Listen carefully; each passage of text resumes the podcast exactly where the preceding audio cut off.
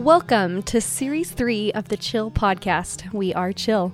Callie, Heather, Lois, and Louise, and we are excited to share our experiences with you of when we hosted an intergenerational dinner this past summer. So, this past June, June of 2023, we invited 40 people to dinner at a beautiful home in Heber, Utah. Thank you, Dina and Brian Merrill, for hosting us. On their beautiful patio, we overlooked a beautiful mountain valley that was surrounded by both the Wasatch and the Uinta mountain ranges. And while doing so, our 40 guests entered, introduced themselves, enjoyed hors d'oeuvres and drinks, and then we sat down for dinner. We had six round tables, and each table had a table host to facilitate the conversation and one representative from each of the six generations. Every table had a Gen Zer, every table had a millennial, a Gen Xer, a baby boomer, and someone from the so called silent generation, someone 74 years or older. But I can tell you, the representative at my table did not agree that her generation was silent. or at least that silent did not resonate with her. Anyway, at the table, the conversations focused on very specific questions. The unique perspectives and experiences that were shared by the individuals at each table inspired intergenerational creativity, and it helped us honor the wisdom of all ages. These people, who in large part had never met each other before, found the structure of the focus conversations facilitated connections in themselves that were so sustaining, as sustaining as the beautiful, delicious meal that they were sharing together. In the following four episodes, we have follow up conversations with five of our guests who volunteered to join our chill team at the Worthful Media podcast studio in Salt Lake City just a few days after our event. We have a great time sharing stories from the event and perspectives and interpretations. And this process of conversation really helps us to process what we experienced and honor what we learned at this beautiful intergenerational dinner. Please enjoy.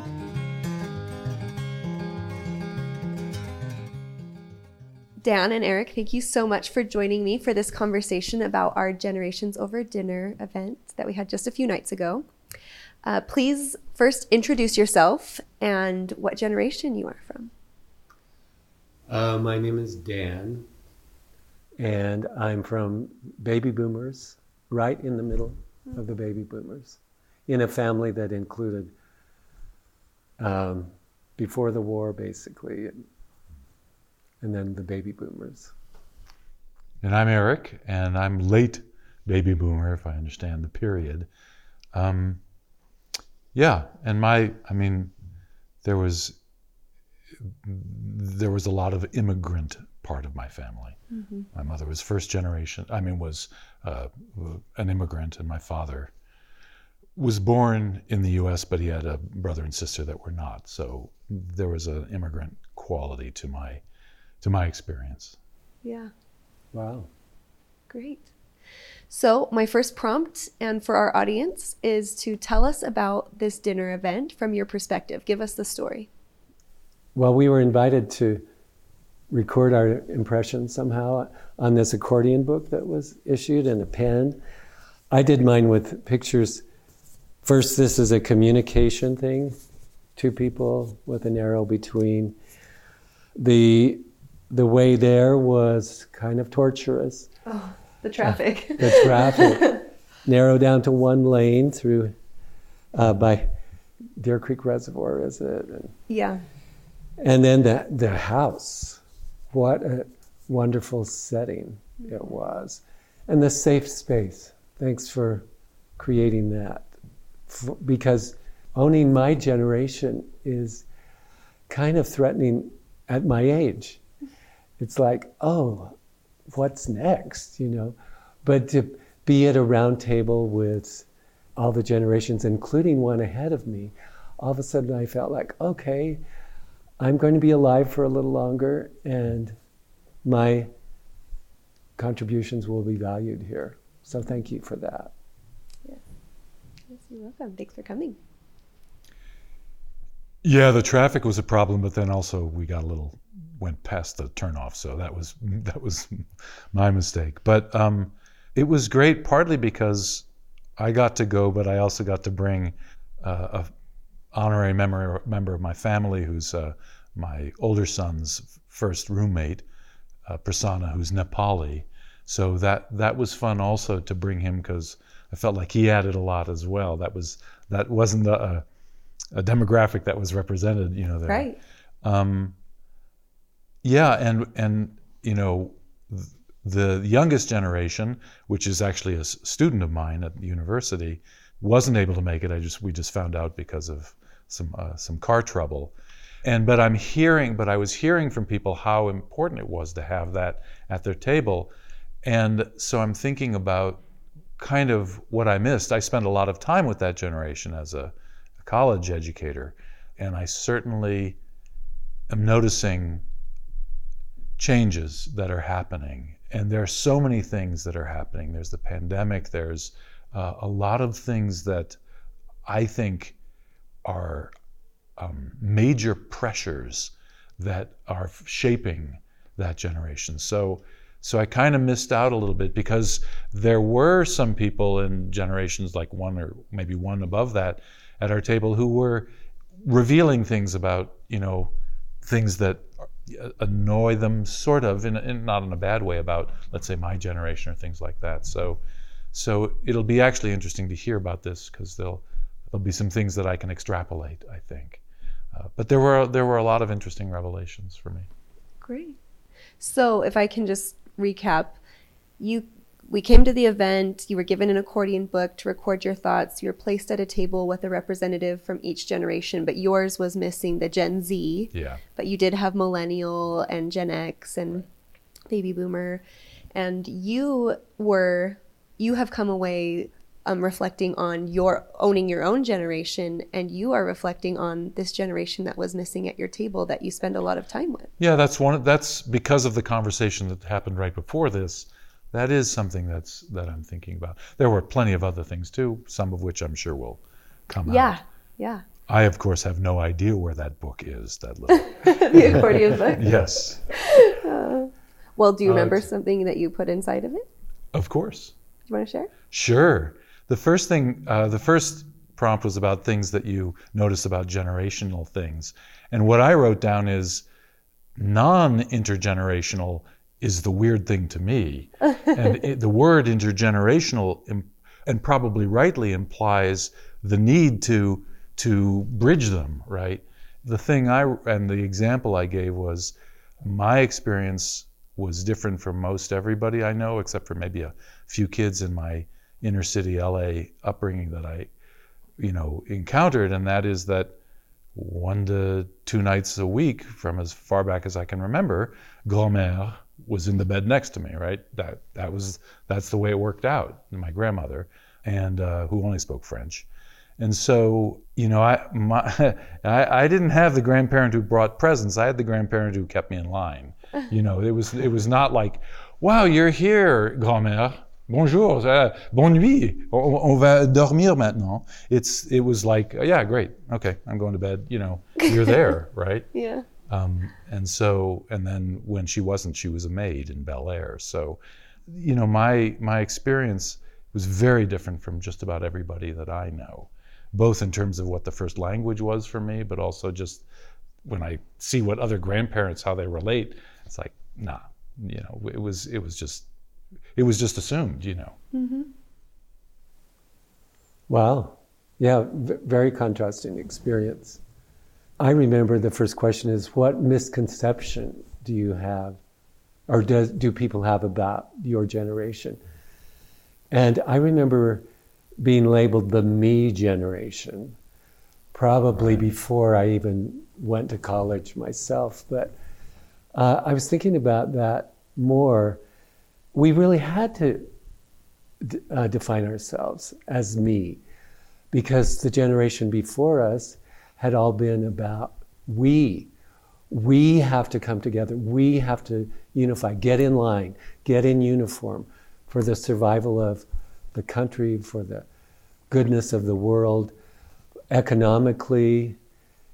And then I, you know, in my generation, I inherited this prosperity that took away that need for survival. And so it gave time for the individual to be defined and the me, which I'm really grateful for.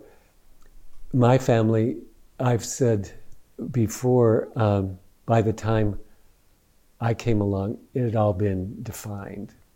I was my parents' fifth child. They lost the first with cancer, sadly. And then I was, I came along after they'd had three more that were all in line and doing well. So there was nothing left to be defined. And yet, here I was, an individual, very much different than the rest. Mm. And so um, I'm glad for that label now. You know, it seemed derogatory at the time, mm-hmm. but. I know, as you say, I'm like, wait, I thought that was millennials. mm-hmm. and I was like, oh, another generation could have experienced something similar to mine. Like, sometimes I think millennial is really me centered, really individually focused, and sometimes I think that's a misconception too. So, well, going a little further, was there something that surprised you about the evening? Yeah, I mean, what, what, I mean, there were a number of things. The first thing that comes to mind was actually something Callie talked about, which was her relationship to a forebear who she hadn't met, who hadn't been a lot, you know, and that was really interesting to r- realize that it's not just the generations that you know that influence you. I understand the, the aim of uh, the evening, which was very clear and I thought well thought out about the different, but it goes beyond that. And the stories or knowledge of, of other people uh, really, and what they did really shapes you. And I guess that that has to do with narrative and what how important that is to to our lives and as we try and devise our own narratives. And so that was really interesting because I have similar things. I didn't talk about it very much, but grandparents, uh, you know, or uh, that I know through writings and letters that that I, people I never met and things like that. So that was that was a, a bit of a revelation for me. Was that something Callie said at your table because she was facilitating yeah. at your table, or uh, was she, it something she, she participated? It was a participatory remark as she was following the prompt uh, like everybody else was, and I, I, I, thought that was very interesting. It's true. Um, of course, we should confine it to the generations that were that we spoke about, but that was something that stuck with me. Yeah. So with the accordion books, there was a card and I know you came a little later, right, so you right. did maybe get a chance to participate in this part. But one of the questions was to tell people just to mingle and get to know people about an ancestor and about oh, I, you know yeah. a generation that wasn't going to be represented at the right, table because interesting that that was important to us as um, as planners. So I love that you captured right that in your yeah things were things were happening fast when I got there. Yeah, we're glad you made it. yeah, so am I. So I was thinking about uh, the generation I didn't know. My grandparents disappeared basically right as the war was starting. I did know my one grandmother who lived until I was 12 years old. But um, their self sufficiency, being farmers, was disappearing. You know, we, we were becoming more industrialized, uh, city oriented. My dad's parents coped by going into debt during the Depression. Mm. And then they died at, at, the, uh, at the end of the Depression and, and left their children debt.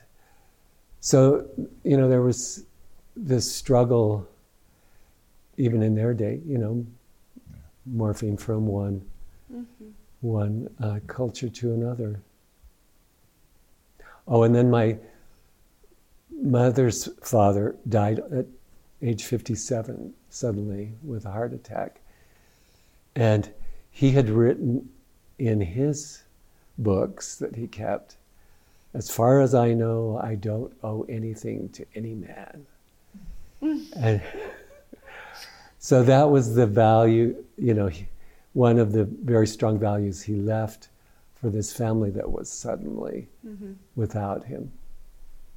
I feel like I should at least say that, you know, there, there's photos in our living room of you know my father's side of the family before they emigrated from Eastern Hungary, um, and my grandfather was a, a, rabbi, a sort of a lay rabbi, and um, so of course in that picture, any of the branch of the family that stayed, of course, didn't survive. So, so that is certainly something that is a big part of my origin, and the fact that I grew up in the Fairfax area of LA, which is sometimes called Little Jerusalem.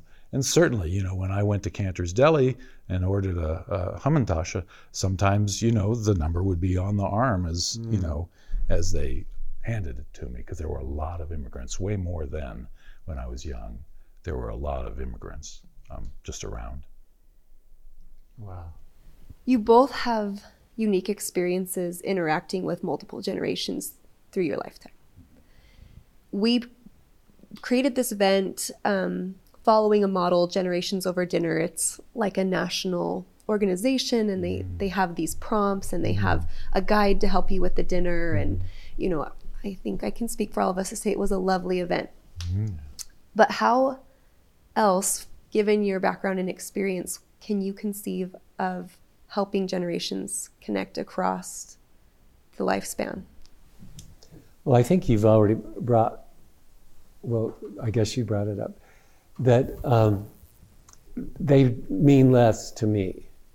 Like you and I talked that night, we didn't think about bridging a generation when we met because we understand it. We're kindred spirits. Yes. yes. Um, and that's Anne of Green Gables. Someone reminded yes, me this. Yes, it is. Um, that a lot of times our life experience isn't as important as who we were born to be and or what persona we have, what what we're uh, sensitized to. So, in some ways, I say stand back and let it happen. Let that connection happen, and don't necessarily put us in time periods. Mm-hmm. Right. The generational gap for we've always been friends from the beginning, and it was never a generational thing. As much as I love connecting with generations, I just really right. wanted to connect with you, Dan. You sang at church. You opened your mouth. It was so beautiful. I'm like, I have to know him. Thank you. Oh, tell about that experience. It was during the pandemic, right? Yeah, yeah. We moved in the pandemic. We came to a new church congregation we were lost. We couldn't find the right church, even though they're very closely by the house. And um, yeah, came to church. And you played the piano because we couldn't sing all together, hymns together because of the pandemic. So you sang the hymn at the grand piano. And then I had my toddler and this little girl from, I don't know which African country or culture, but definitely immigrant, refugee came in and sat with my baby and they became good friends and I just like there were I just felt at home. I was like, "Oh, I really like being here." And yeah, you were one of those first.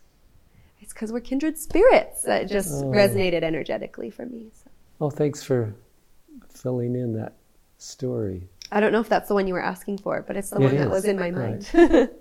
we were in a this pandemic era with those restrictions. Mm-hmm. But, but on the other hand, I really value the, the different connections that connect me to other time periods. And it was so nice to have each one of the generations after me identified mm. To give me more clarity on uh, how you see yourselves. I'll be interested to hear what you know you felt about the youngest generation, what they contributed, but um, but I'm sure we're going to get to that.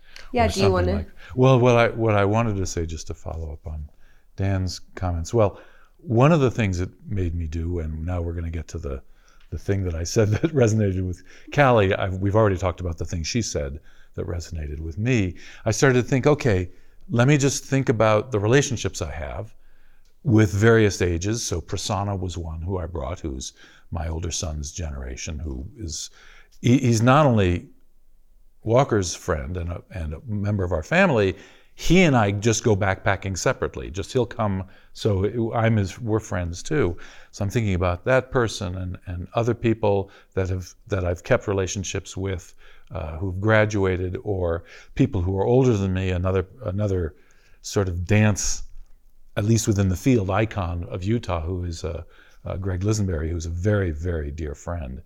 And I started thinking, and honestly, what I came up with was the thing that I think we use one of the things that happens besides honesty and caring for each other is smack talk. I didn't use the word smack, I used a different word. um, but in that sense, there isn't a difference. I, I, agree that there are differences. But in that, in terms of the interaction, it's the same thing about you know somebody well enough to know the things that you should joke about and the things you shouldn't joke about. The places, it's, it's a way of both it's it's a weird way of complimenting somebody while you mess with them. Mm-hmm. because i know you i know these things and you know those other things so.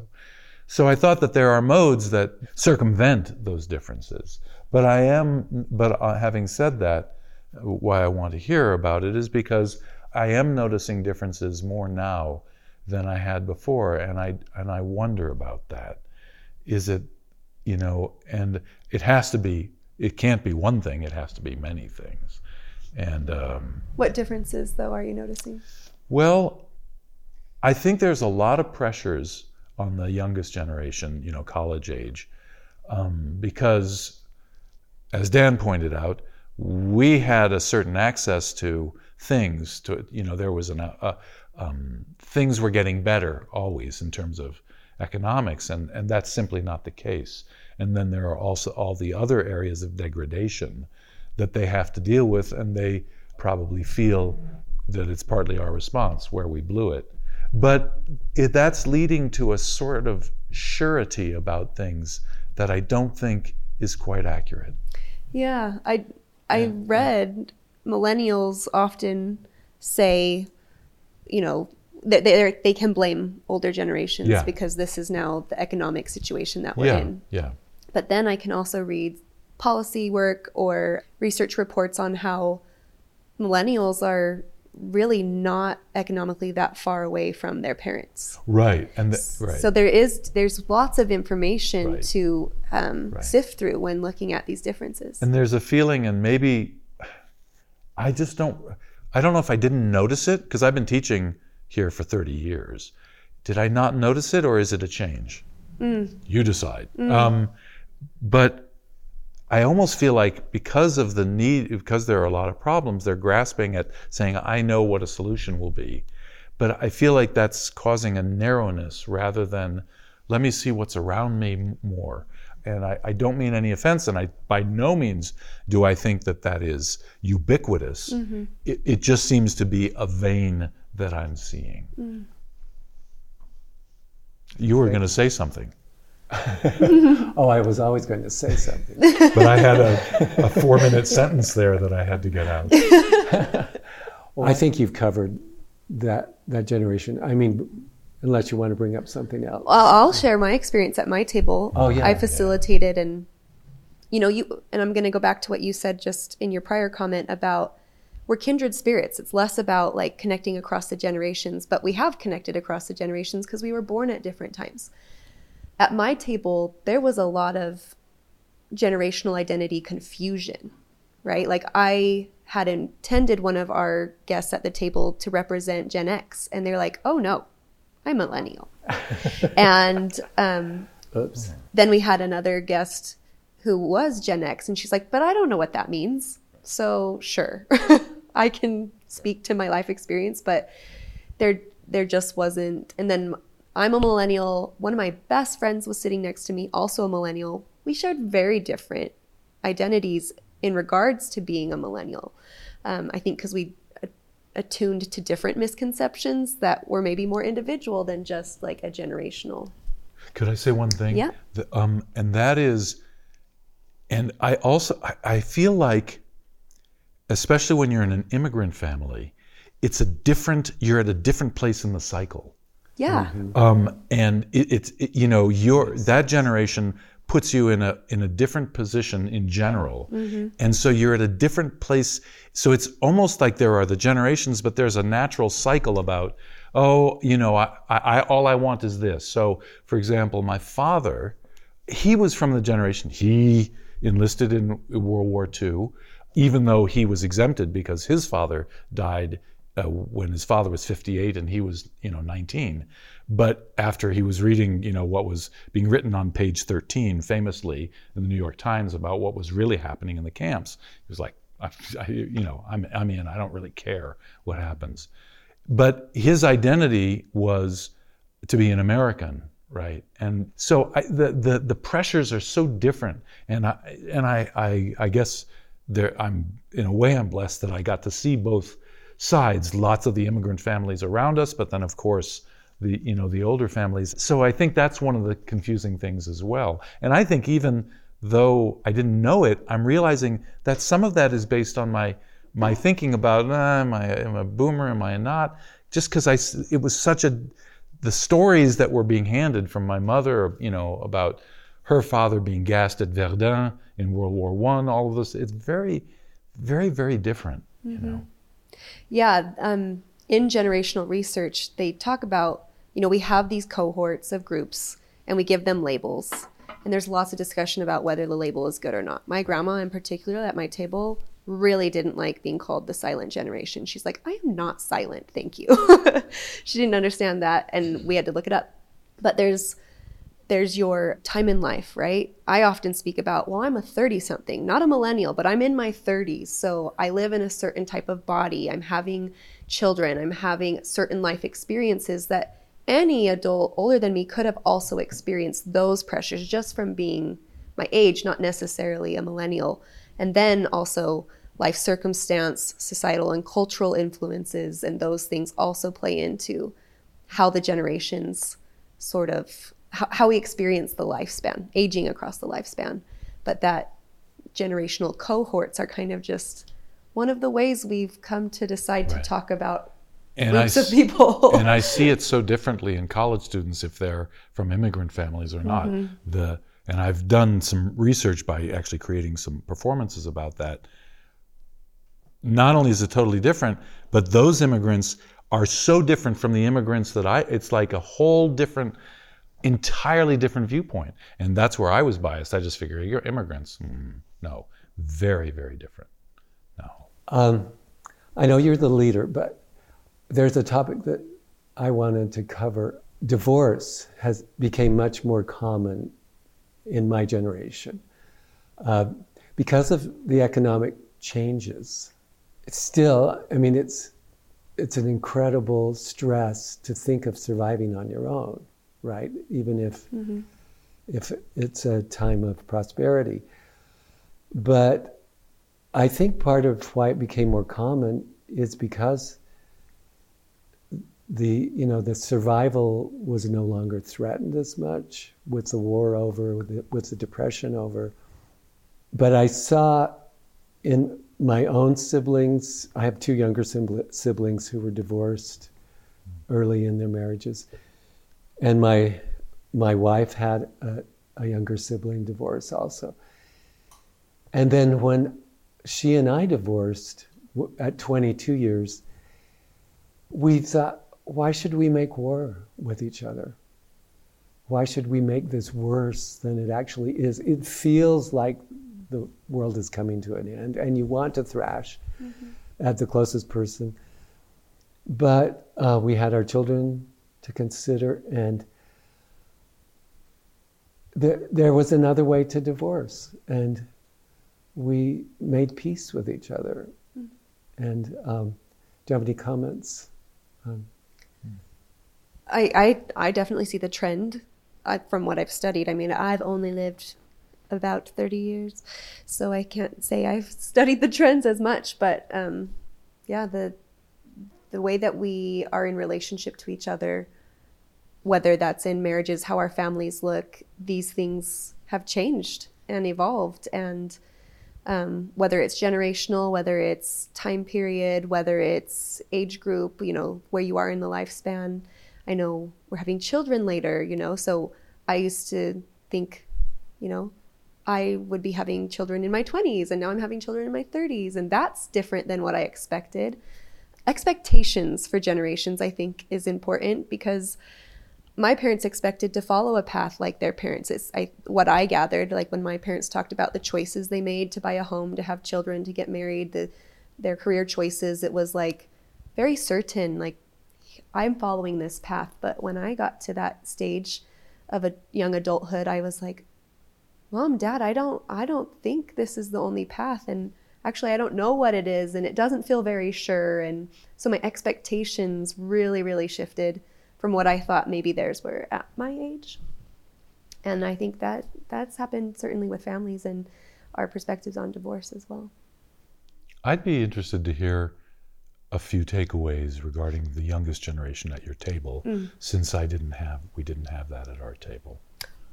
I had a lovely Generation Z gal at my table, Georgia, who crocheted her sweater. It was so beautiful. Mm.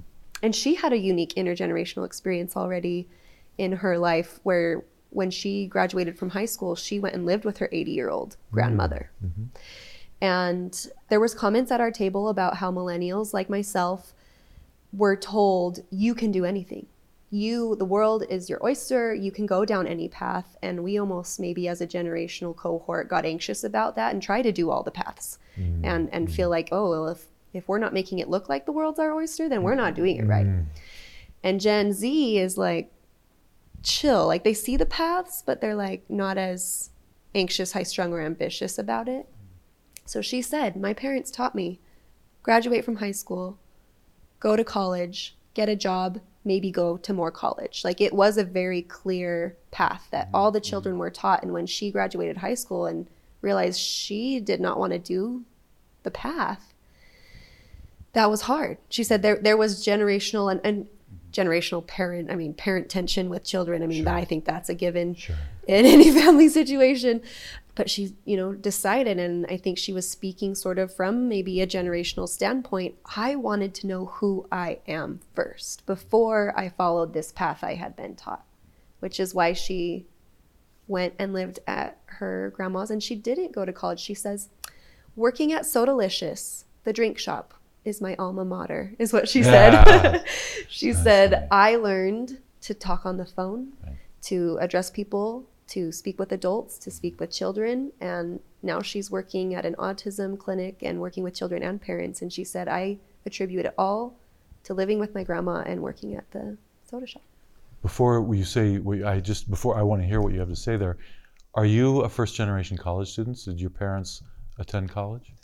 Uh, I'm not first generation. My grandmother got a oh, bachelor's degree. Oh, okay. And I'm first generation college student. So, so all of those boxes that I didn't even realize about, you know, first language, a different language, you know, all of those. I yeah. So anyway, go ahead. You were going to talk about your.